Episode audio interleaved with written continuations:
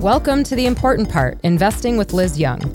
I'm Liz Young, head of investment strategy at SoFi, here to help cut through the large amount of information out there about investing and get to the important part.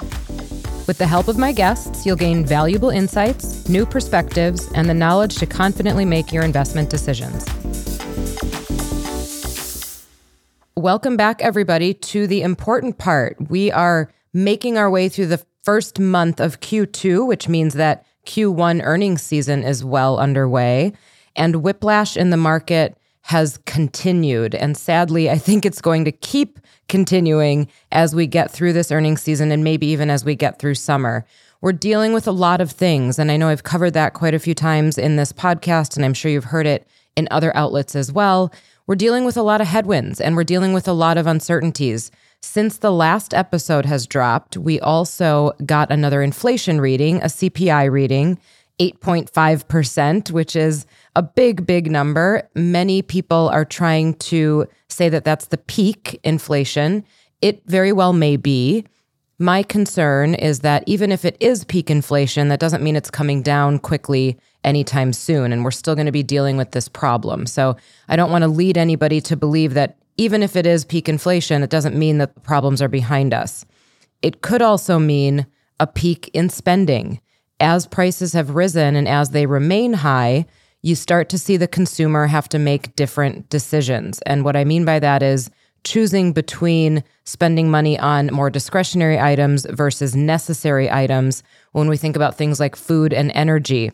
We know that food prices have started to really rise and energy prices have been high for a while. So, as that keeps eating into consumers' bank accounts, they have to make choices about what they might have to give up or other things that they can't spend as much money on. And that affects the economy through GDP, it affects the economy through consumption. It also might start affecting business spending. And as we move through earnings season, that is a narrative that I think we're going to hear from a lot of CEOs that there's a lot of uncertainty they're questioning how much they can spend, how much they can expand for the rest of the year, and they maybe hit the pause button on capital expenditures, on other business investment until we have a clearer picture of what happens with inflation. So, what does all of that mean for market participants? First of all, what I would say is despite all of these headwinds, and despite the fact that we've had a yield curve inversion and we've got a lot of question marks about how much volatility is still ahead of us, and we've got midterm elections coming up, which are usually something that pressure the market. Despite all of that, the answer is never to stop investing. And it's really important to remember that whether you're a new investor, a seasoned investor, somebody that is trying to plan for certain goals down the road, the answer is never to stop investing. It's just that you have to shift your approach and probably build positions in the portfolio that maybe you didn't have a year ago. Those positions would be things like defensive assets, defensive equities. So think about sectors, think about consumer staples, utilities, healthcare, particularly healthcare. I really like the healthcare sector right now for a number of different reasons. In the large cap space, it is thought of as more of a defensive area. But if you look at healthcare in the small cap space, you can get really good growth opportunity in things like biotech and pharma. Building positions in sectors that pay dividends will have more of a defensive posture in the portfolio and what I would consider you get paid while you wait. So if we're waiting out some of this volatility, why not get paid in dividends along the way and own some things that aren't as volatile as the rest of the sectors in the market? Also, one of the opinions that is getting a little bit more traction, it was unpopular a few weeks ago when we started talking about it, but gaining a little more traction now is the idea that bonds can be a good place to build a position as well, especially some of those treasury bonds. And looking at the yield curve, thinking about the fact that bonds have sold off more sharply than stocks have already this year has made the valuation story a little bit more attractive for bonds. And that's something that we hadn't talked about for many, many years that bonds continued to be so overvalued and they had nowhere to go but down. But now they've gone down quite a bit. And if you believe that we can see the Fed have some sort of dovish pivot or come off the hiking gas later in the year, or, or just the fact that maybe they don't make it to eight more hikes this year, bonds could be a good protection element of the portfolio. So, Again, it's never to stop investing, it's to just change around what you have in the portfolio. This is a good time to make sure that you have some of that defensive posture in the portfolio, that you have things that are there to protect in times of volatility. All right. So, having said all of that, one of the things that we're focusing on this month in this episode is Financial Literacy Month. And a lot of the timeless investing topics and disciplines that we think about in the industry are, are things that we're going to cover here. I have two wonderful women as my guests this month Jenny Harrington and Bryn Talkington. The three of us do CNBC's halftime report show. And what we talked about are a lot of different things that either newer investors, younger investors, or even just people that have been in it for a long time need to remember at times when we're going through these economic transitions. Jenny Harrington is the CEO of Gilman Hill Asset Management and portfolio manager of the firm's flagship equity income strategy. She's also a contributor to CNBC. Prior to joining Gilman Hill, Ms. Harrington was a vice president and associate portfolio manager at Neuberger Berman, a Lehman Brothers subsidiary. She began her career at Goldman Sachs, where she worked as an associate and financial analyst in the investment management and equities divisions. She currently serves as trustee of Hollins University and as a member of the investment committee of the Sibley Memorial Hospital Foundation. Bryn Talkington is managing partner of Requisite Capital Management. Bryn has more than 20 years of experience in the financial services industry. Her areas of expertise include all facets of asset management, with a focus on capital markets, alternatives, and investor behavior. Bryn has spent most of her career working with private clients, foundations, and endowments. Prior to Requisite Capital Management, Bryn was an executive director at UBS Asset Management, where she worked for 15 years. Prior to UBS, she worked at Bear Stearns. With that, let's get to the interview. Jenny, Bryn, thank you so much for joining me for Financial Literacy Month. I cannot wait to do this episode. I think we're going to have way more insight than we have time for, but I am really excited to have this conversation. And there's a lot of stuff, a lot of content that goes out about Financial Literacy Month. And I think that the three of us can put together some insights that are useful for the new investor, the younger investor, things that we wish our younger selves would have known when we were starting out. So let's just jump right into it. We throw the term around financial literacy all the time as if everybody knows exactly what that means. I think most people apply it to personal finances and thinking about things like borrowing money or checking and savings accounts. We're going to apply it to investing. So, what does financial literacy mean to you when we're thinking about investing? Bryn, you can go first. Yeah. Well, first of all, Liz, thanks for having me on. There's no other people I'd rather be hanging out with than you and Jenny. you know, I think financial literacy, the phrase, is a very innocuous way to start the conversation with someone who's interested in taking control of their destiny, of which money is a key ingredient. And I think ultimately financial literacy is more about knowing yourself, your biases, your goals, and what you're wanting to do, of which once again, money is a, money is a key ingredient. My goal is freedom to do what I want to do. Mm-hmm. And there's a, there's a great quote. Of course, I forget who said it, but it's, you know, people who live far below their means enjoy a freedom that people upgrading their lives can't fathom. Wow. Jenny, what does it mean to you? So the two things when you say financial literacy with respect to investing, the two things are understanding the value of compounding and and the value of patience. And I think about when I was in business school, they gave this like really famous story. I'm sure it's not real, but it was about some woman who like bartered her salary for something. She said, "Okay, you'll give me like one grain of rice on the first day, double it the second, double it the day after that." And by the 30th day, she had like all the rice in China, you know, or something like that. Because the value of compounding is so extraordinary. And I'm constantly stunned by how there's, you know, like you can be so smart and so sophisticated in whatever your field is, but then not know to what seems to us like the most basic principles of investing. And so that 710 rule to me is the most important element of financial literacy and investing, which is knowing that if your money grows at 7% a year, which is totally reasonable to expect in the long history of the mm-hmm. market, it should double every 10 years. So if you're 30 years old and you put $10,000 away, when you're 40, it'll be 20. When you're 50, it'll be 40. When you're 60, it'll be 80. And that's real. And then the other part is patience and that it's a long battle. So one of my clients said to me like a month or so ago, "Can you can you talk to my stepdaughter?" And she's 36 years old. She's an artist. She works for one of the Ivy League universities. She's brilliant, right? But she doesn't understand this at all.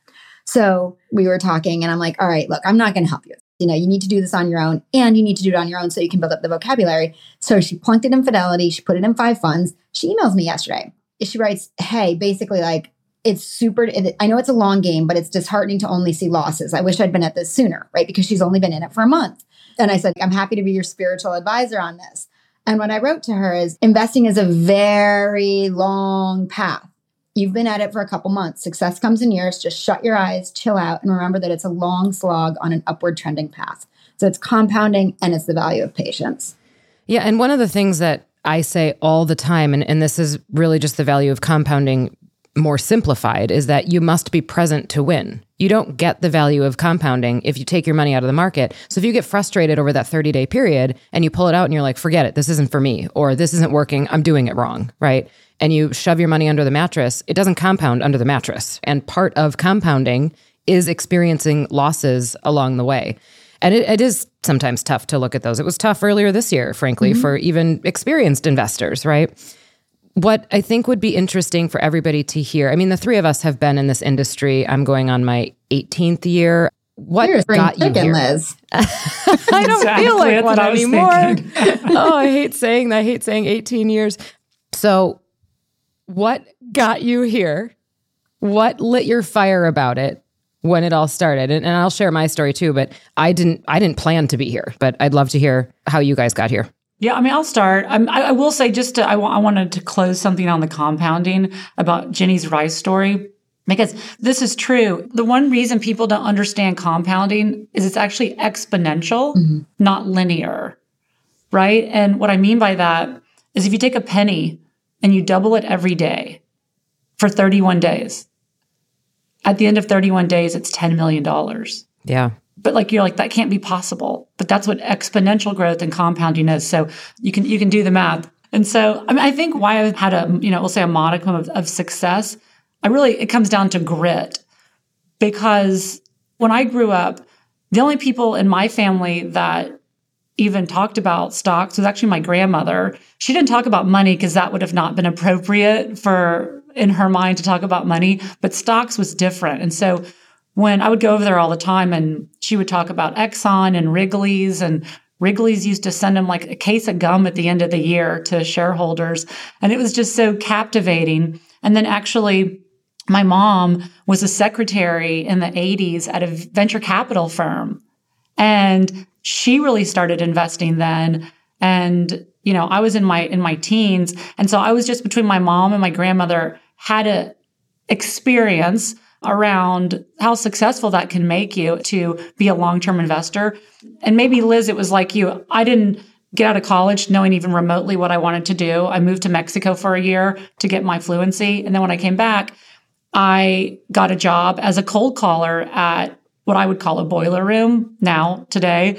And it was a there's no there's one window looking out to a garage making 250 calls a day but ultimately, I just fell in love with stocks and no one was talking about ETFs didn't exist. Really not even mutual funds were, were popular. It was just stocks. So we would go learn all these stocks, pitch these stocks to the bosses. They would yell at you. Mm-hmm. And if you mm-hmm. didn't have grit, if you weren't able to, you know, gather yourself and when they beat you down when you're pitching them stocks, you weren't going to succeed. And so what I really loved this business is my success or failure was purely based on my own abilities versus someone's perception of my abilities. So here's my story, which is interesting because it's kind of like the polar opposite of Bryn's in that I grew up even though I grew up in Connecticut in a suburb of New York City, where now that I'm a grown up, I realize like every single person is a financial services person and probably was when I was a kid. My dad was a serial entrepreneur and had small businesses. And like, I never, I didn't know what the stock market was until I was in college. I'd never heard of it. I never knew what it was. But I've always been a worker. I've had a bunch of jobs. So I was working at a grocery store. It was like a fancy high end grocery store. And like I loved counting the money in the drawer and counting the money in everyone's drawers. And I would always love to. And then I had another job working at a barn and the woman who ran the barn was was away for a couple weeks so i took care of the barn and i was riding horses with one of the other clients. And i said oh what does mr keefe do? She said oh mr keefe's a money manager. And confusing money management with counting money in a cash register drawer i said oh i love money management. You know do you think he'd want a free intern? Because we had this january term program when i was in college so when I was 19 years old in 1994, I found myself at Keefe Managers in New York City as a free intern, you know, claiming to love money management. And Keefe Managers was at the time a bank and thrift stock hedge fund. And it was 1994. And it was right when the bank and thrifts were starting this like major merger boom. And it lit up my brain. And to me, it was the most interesting thing I'd ever done, the most interesting place I'd ever been. And what I loved was that the people I, were, I was around were like super smart and they were eloquent and they were well versed and they knew what was going on globally and they knew what was going on locally and they were research analysts and they were traders and they were economists and they understood the way the world worked. And so I was 19. I'm like, whoa, this is where I want to be. So then I finagled my way back for an internship the next summer. And when I was 19, I, you know, I said, I'm like, when I grow up, I want to be a portfolio manager. And I just set my sights on that. Wow. Yeah. And I think it's an interesting thing because most people don't come about it that way. But for me, it was very clear. I truly didn't know that this was an industry where there was tons of money to be made. For me, it really was about being well read and smart and being around people who were smart and logical. And I think the more I've grown up and understood, like, what is economics? Like, economics is really like logical you know, problem solving and equations and understanding the way things move and work. It is interesting the path that everybody took, especially I think as females, right? Because it wasn't, you know, I'm younger, but even in my day, it wasn't really common to go into this industry as a female. And yeah. I didn't plan on it. I did major in finance, but I came out of school. I, I wanted things to be very rules based, and I wanted there to be an equation, and I wanted there to be an equal sign, and there was a right answer or a wrong answer for everything. And the stock market is not that way, right? It doesn't work that way. You can analyze a stock that way and you can estimate what the intrinsic value should be, but the market doesn't act in a linear fashion. Like we said before, you don't have a certain equal sign at the end of it. So I wanted to be in corporate finance where I would be managing basically the finances of one company. And I went along that path thinking that the dream one day was to be a CFO. And I got to my mid 20s and I was interviewing for jobs in corporate finance departments. I didn't get one and I was super bummed about it. And this HR person that I was working with said, "Well, what about this one? There's a the chief market strategist needs an analyst and he's interviewed I don't even know how many people at this point. I was the last person that went in for an interview. I think the thing that I did right was I said yes, I was open to it. I said, "Sure, I'll do that." I don't even know what you're talking about. I don't understand what his job is. I went in and I interviewed. I was the last person he saw and he took me on. He took a chance on me. I was so green. I didn't mm-hmm. know anything about investing. I didn't know anything about asset management. And he took me on and realized very quickly that I had a steep learning curve. And I will remember this forever. We sat down at a cafe a few times very early when I worked for him. I went with one yellow legal pad and a pencil. And we sat there and he just talked for hours. And I wrote, I took as many notes as I could. And he talked about how the market worked. He talked about how the economy interacted with the market, cause and effect. We talked about valuations. I mean, everything under the sun. And I was hooked. That was it. And then the dream became someday I want to be a chief strategist. Someday I want to do what he does. Right. But he was like 65, 66 at the time. And I thought, I'm never going to do that until I'm in my 60s. Nobody's going to give me a job like that. Right. And then it just sped up. And I think the industry changed and welcomed newer entrants, welcomed newer investors, welcomed women even much more. And here I am, right? So I think one of the things, especially for people, if they're starting a career in this or if they're just starting investing, be open minded. You don't know the answers to everything. And when you get advice from people, take it into account. But one thing on that, Liz, just one thing I think that you said to me that was so poignant is that you were open to the idea and you said yes. So many people say no because they don't know all of the answers about what they're doing. And I think just being open and saying yes, which is what you do, is such an important reflection that other people should take in their own in their own careers that it's not all it's, it's you don't know where you're going to go but just to be open is so is so important and i want to build on that too because not only is open important, but what it does, it allows you to build a foundation. And this is a business. There, there's a book that I love called Range How Generalists Triumph in a Specialized World. It's by David Epstein. And what it talks about is, is, you know, being a generalist. And so, Liz, when you say stay open, like what I thought on that was by staying open, you gave yourself the opportunity to have lots of different experiences in this business. And what I find is those who thrive the most in this business, they didn't specialize in only one thing from moment one. Like mm-hmm. being a truly great investor, being a truly great strategist, you need to have broad experience. And like one of the things that I love about Bryn is Bryn touches so many different asset classes. She's an investor, she's an asset allocator, she knows private equity, she knows public equities. Like that makes her a collectively fantastic investor. But what I see so often when I'm interviewing people is like they want to they want to specialize because the world we live in kind of forces that. But being a great investor, the more generalist experience that you can get, the better an investor you'll be. Yep. Yep. All right. So one of the things that I wanted to talk about about financial literacy and investing is that obviously the three of us have been in this industry for a long time. There is this belief and this sort of Wall Street and then everybody else, right? Mm-hmm. So the everybody else, the individual investor that is so called outside the industry, has felt for a long time like it's unfair. Uh, we have some kind of special advantage because we're inside or, or whatever the case may be. I don't want to necessarily get too far down that road, but what I will ask you is what's the biggest thing that you've learned from being in the industry that maybe other people don't know? So I actually think that the industry pretends to be really brilliant, really masters of the universe. Like only the smartest guys, the smartest girls will make the best decisions. That is not true.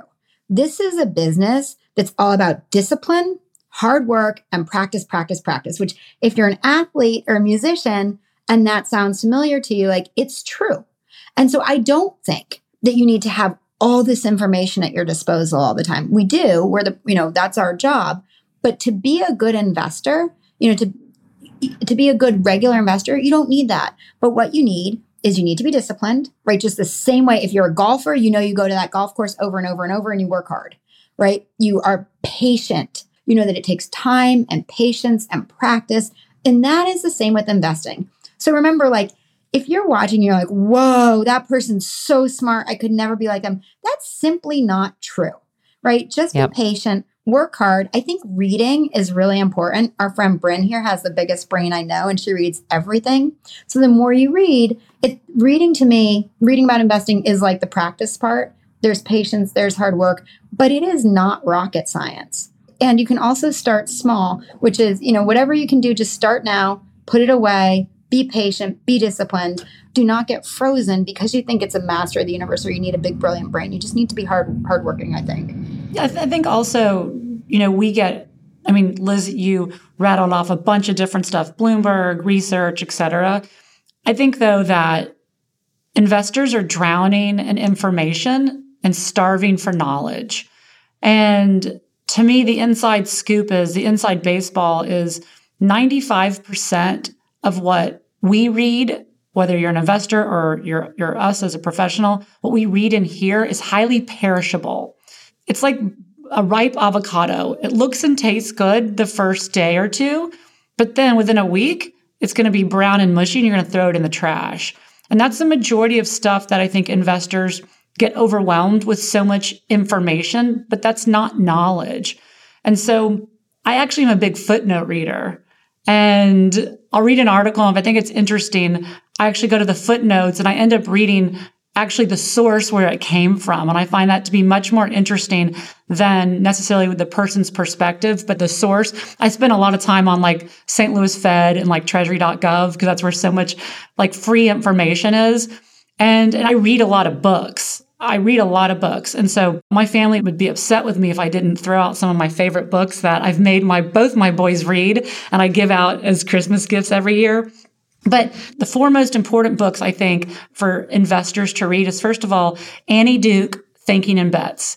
She is such a badass. And, you know, so many people play Texas Hold'em, play poker. And so that's a great way for, especially, you know, younger people to take that book. And it's really just w- wonderful about thinking in bets. Um, the second one is Tony Robbins. It's called Money Master the Game. It's so brilliant. The first half of the book is about his thoughts on investing, but in the second half, he interviews Ray Dalio, Warren Buffett, Bill Gates, and just gives such rich advice. And the third one is a newer book. I know, I know Jenny is, I think, friends with him. It's Morgan Housel, The Psychology of Money. It's, it's just so wonderful about the psyche. And the fourth one is, it's not an investment book per se, but it's David Rubenstein's book, you know, How to Lead. He takes his interviews that he did on TV and condenses them down to a book, but it really just teaches um, people about just the how hard it is to run a business. So there, there, there are no shortcuts and read the footnotes as well. Read books and footnotes. So, and one of the other questions, you guys kind of touched on it already. The other questions that I had was younger investors are getting their information from different places, right? We get our information from probably what, what I would consider traditional places.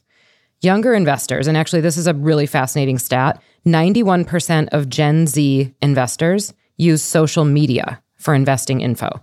So we're talking about they're getting all their information from Twitter, from StockTwits, from Reddit, from YouTube. There's tons of YouTube content out there that people are watching. If they're not watching CNBC, they're watching YouTube, they're watching streaming shows, right? So, my question to you, and, and you've already mentioned some of them. So, obviously, there's books out there to read. Are they missing anything? Should they be looking at some of the traditional information? I mean, I'll start really quick just because I have my my boys are 20 and 17 and I think YouTube's a little bit different. YouTube has some obviously wonderful how-tos. I think it's it's more of a channel. But I think like with TikTok and some of the other spots, I think that's going to be more short-lived only because what's happening with a lot of individual stocks and I think a lot of these kids know this this we'll say racket is someone talks about something on TikTok, they're trying to get the stock to go higher, make it pop and move on. And that worked for a while in like mid 2020, you're going to move away from that because once again, people like making money more than they like losing money. I do think though that things like Robinhood, which I think are more gaming apps, originally were gaming apps that were trying to tell you they're about investing app. And so I, I just think that gamification will be great lessons for these younger investors to learn because those best best lessons to learn is lose money when you're young because you don't have that much of it. So when you were saying in the just previous question, Brandon, you were saying there's so much, right? And you were saying you get all this information every day. There's so much of it. It's like an avocado. It, you know, it's not useful. I think that the professional investor is as inundated with information and overwhelmed with information as the regular investor. And I don't think as as people parse through what's useful for their investment decision making, I think they need to parse through that the same way they do for the news that they consume. And so you need to be super discerning on your source, right? Just like it, we all know, and we're all becoming much more savvy and sophisticated with, with saying, who's the source? What's the source? Is this real? So the same way you do that for your news, you need to do that for anything with investing. And I'm sure that there's good stuff on Reddit and Twitter, and I'm sure that there's predatory stuff. So you need to think about who's behind it. I always say, consider the motivation, consider the motivation. So, like when I was a kid, we had five or 10 channels. And now there's all these, there's all these channels, there's all these, everyone's competing for your eyeballs. You need to think, why are they saying that to me? What's their motivation? And dig into it. I was really upset on March 31st when a Wall Street Journal headline hit my inbox and it said, worst quarter since whatever. Dow drops 550. It was so jarring and alarming, this headline. You take a step back, you're like, market was down 4.7%. That's after being up 27%, after being up 18, 35 the years before. Like, no big deal. But what's the Wall Street Journal? Even the Wall Street Journal, what's their motivation? They need to catch your eyeballs or they can't sell advertising dollars. So as you parse through who's saying it, what's their motivation, why are they saying it? Are they a real investor? Are they like a wonky academic who wants to pass on good information because that's who they are? Are they predatory? Are they a short seller promoting their own agenda? So just be like really cynical. What if you don't know? Right? So let if, if you're on one of those forums like Reddit or StockTwits and somebody's posting information, what if you don't know the person behind it? Yeah, then then I would say if you don't know, you need to ignore it. You need like dismiss them. You can find better information somewhere else, but you need to go like investigator on it and tease it out. You cannot, if you don't know the person, you cannot assume that they're not predatory. Yeah. Okay, that's fair. All right. So This year obviously has been tough. Honestly, not down nearly as much as I would have thought if you asked me in the middle of February, mm-hmm. but still tough. This is a time that I think a lot of investors are frustrated, as you gave the example, Jenny, the the woman who's got a month in the market and is already mad. People are frustrated, they don't know where to go. But it's also, I think, a good time to think back to those timeless principles. And Jenny, I know you've already mentioned compounding, but what are some of the timeless principles that you two think about constantly or that you might pass on to whether it's your children or maybe your clients? Give me a couple a piece. There's there's a man named Bob Farrell. He was Merrill Lynch's head strategist in the 60s, 70s, 80s, and 90s. Wow. Okay. And he has Bob Farrell's 10 rules for investing, which I pull it out like all I pulled it out this year. I'm just going to read a few and then I'll send over the rest. So the first the first one is markets tend to return to the mean over time. Markets mean revert. The next one, there are no new eras. You have to remember that. And I think 2020 is a great lesson, or 2021 and 22 about what comes up will come down. And so those like those first two, I think we all just recently lived that. Mm-hmm. One of the other ones I like, the public buys most at the top and the least at the bottom because we all learned in finance to buy low and sell high, but all of the fund flows will tell you that most people buy high and sell low. Fear and greed are stronger than long-term resolve. And then I won't read all of them, but I love this. When all the experts and forecast agree, something else is going to happen. Kind of feels that way right now, right? Everyone's so negative.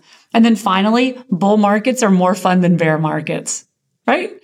There's there's detail under each each of them which I won't go into, but I think it's such sage timeless advice to pull out and reread. It helps me center my compass and where's my north in times of uncertainty. Mm-hmm. Jenny? So I'll give you two examples. I had a client start with me on October 15th, 2007. And that was really the peak of the market. It was a client who'd sold a family property and they funded the account with $2 million on the nose. It was pretty rotten to watch that go down as much as it did. The market was down 60%. The portfolio was down not too far off from that. And in about two and a half years afterwards, the portfolio was flat. And since then, it's up significantly. Had another client who funded his account with a million four in February of 2020. And promptly that portfolio declined by about 35%. And it was painful and excruciating. And the million four now is a million eight. And I think that it's just really important to not be overly cute or overly time it. If you're young, if you have a long time horizon, it doesn't really matter. My brother shared this with me. My brother started investing finally, you know, a year or so ago.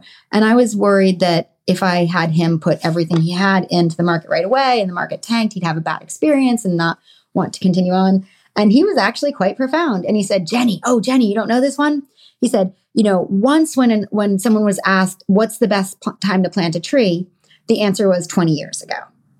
And then they said, okay, fine. What's the second best time to plant a tree? And the second best time to plant a tree is today.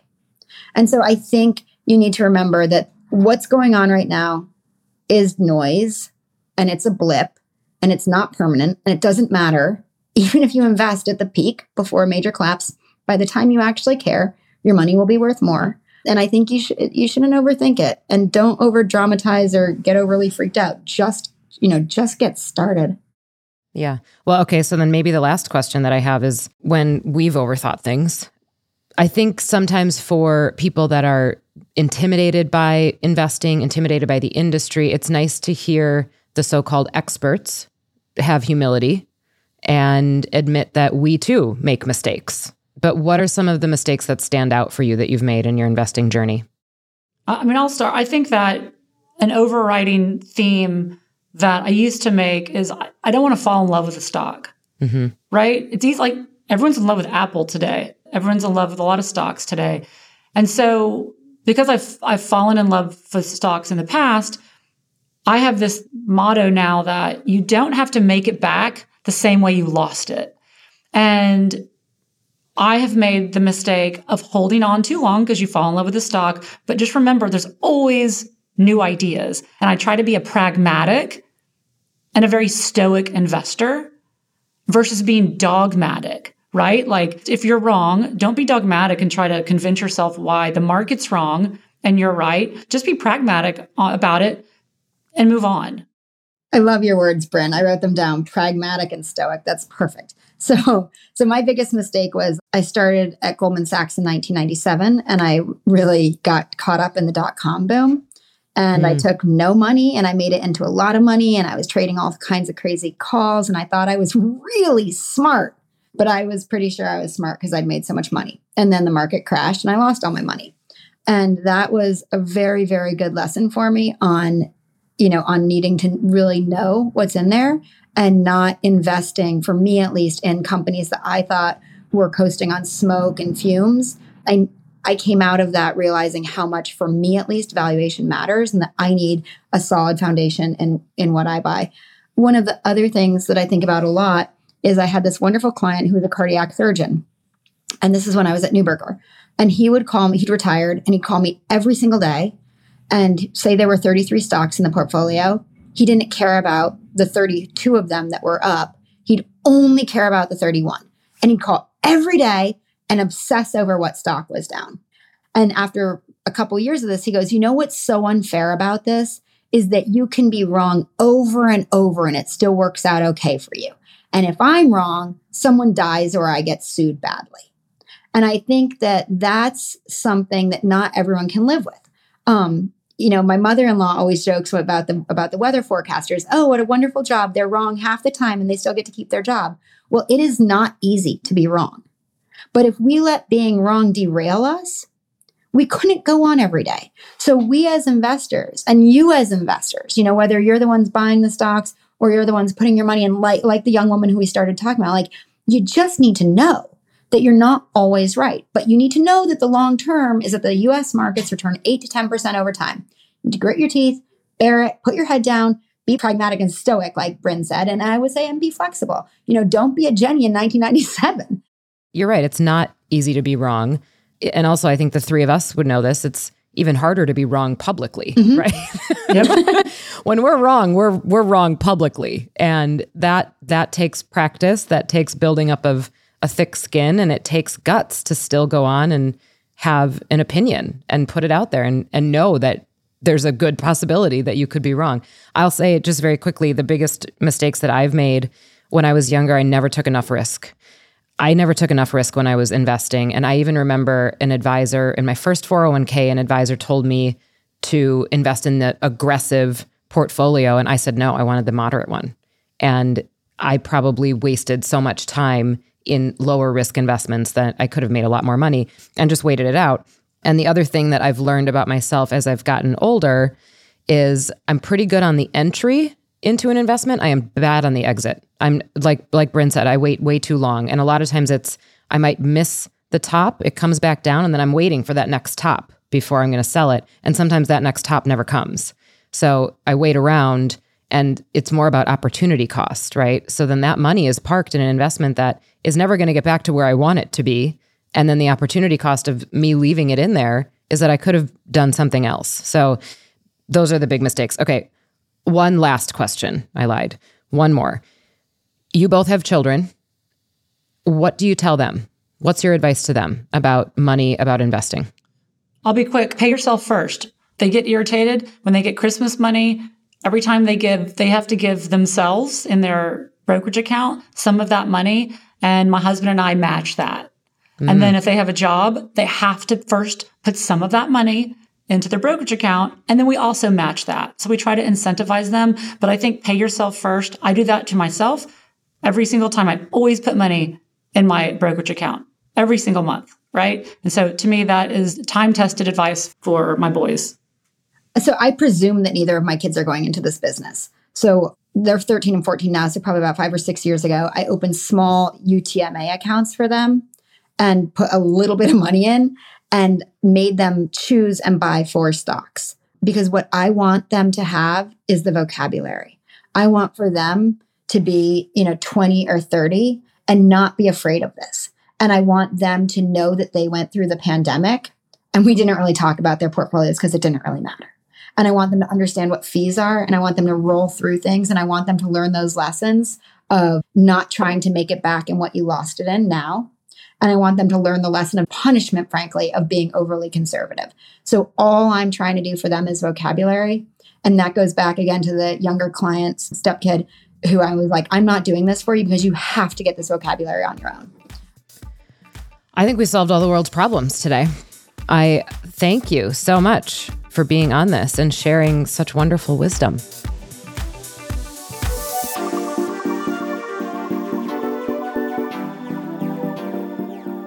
Well, as promised, so much good information, so much good insight from those two lovely ladies. Some of the things that I want to highlight and my favorite quotes of that episode be open minded. Have the wisdom to say yes so that you can get enough broad experience to be a good investor or just in your career. Don't pigeonhole yourself. Second, don't be fooled into thinking that you have to be brilliant or that it's as complicated as rocket science to be an investor. To be a good investor, you need discipline, hard work, and practice. And then this is one of my personal favorites because it's so true. Investors are drowning in information but starving for knowledge.